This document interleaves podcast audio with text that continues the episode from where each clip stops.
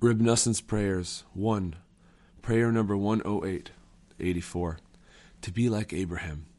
Master of the world, for the sake of your name, help me live a long life filled with holiness and purity, filled in particular with holy thoughts. Help me emulate Abraham, our patriarch, the man of kindness, by being kind and generous with my money, using it to help people in need. May I not be angry or stingy, two traits that blur a person's mind. Instead, help me be good, kind, and generous until I am absorbed into the right side, the trait of Abraham, the man of kindness. As a result, may my mind be as white as silver, meaning to say, pure, clear, and lucid. May I live a long life filled with holiness. May I contemplate your Torah at every moment and not indulge in any external foreign thoughts. Help me quickly expel the snakes and scorpions, which is to say, all types of confusion and foreign thoughts that lay siege to a person's mind every day. May I break all of the boundaries, iron walls, and curtains that conceal the good hidden within every day, and that do not allow an unworthy person to approach that hidden good. Pure thoughts of Torah. Do not treat me in keeping with my transgressions, but only in accordance with your kindness. Help me attain the goodness that is hidden within every day. May my inclination to do evil not separate me from that goodness. Give me the strength and firmness of heart to contemplate and study your holy Torah with proper thoughts and yearning for true goodness. May I never allow any foreign or external thoughts or confusions to enter my mind. May I be strong in my mind and think only of your holy Torah.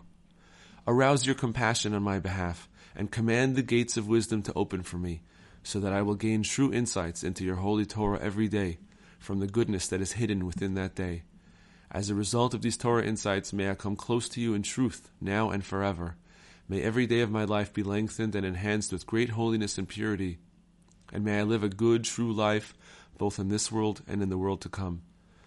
I will satisfy him with length of days and show him my salvation.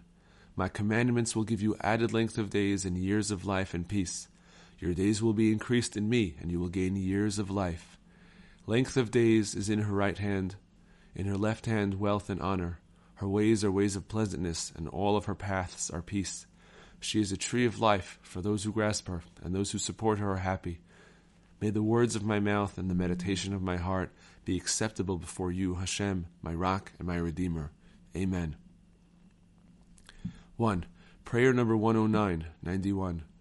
All of your commandments are faithful. When falsehood pursues me, help me, Hashem. Faithful God, for the sake of your name, Help me constantly rise to higher levels of faith. As I do so, may I understand matters that I had not previously understood, at which time I needed to strengthen myself with faith alone. As for higher and more hidden matters that I do not yet comprehend, may I believe in them with holy faith until I come to understand them as well. May I finally reach the acme of faith and holy mindfulness when I come to recognize you. May I know all that it is possible for human intellect to understand as well as that which the mind cannot understand. May I attain ultimate faith in accordance with your will and the will of your true tzaddikim, who attained the highest levels of faith and knowledge.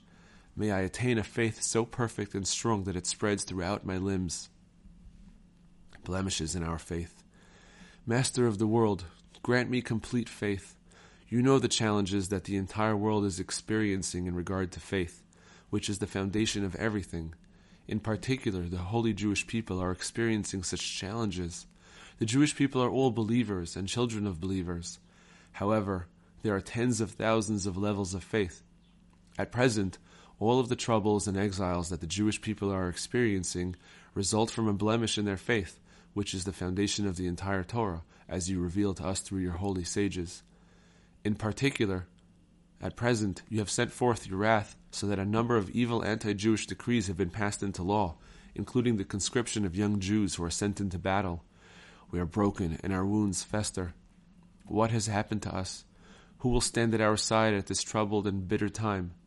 To where will we flee for help? And now we hear that even harsher decrees against the Jewish religion are being contemplated. All these troubles have resulted from a blemish in our faith. What can we do to rectify this, particularly myself?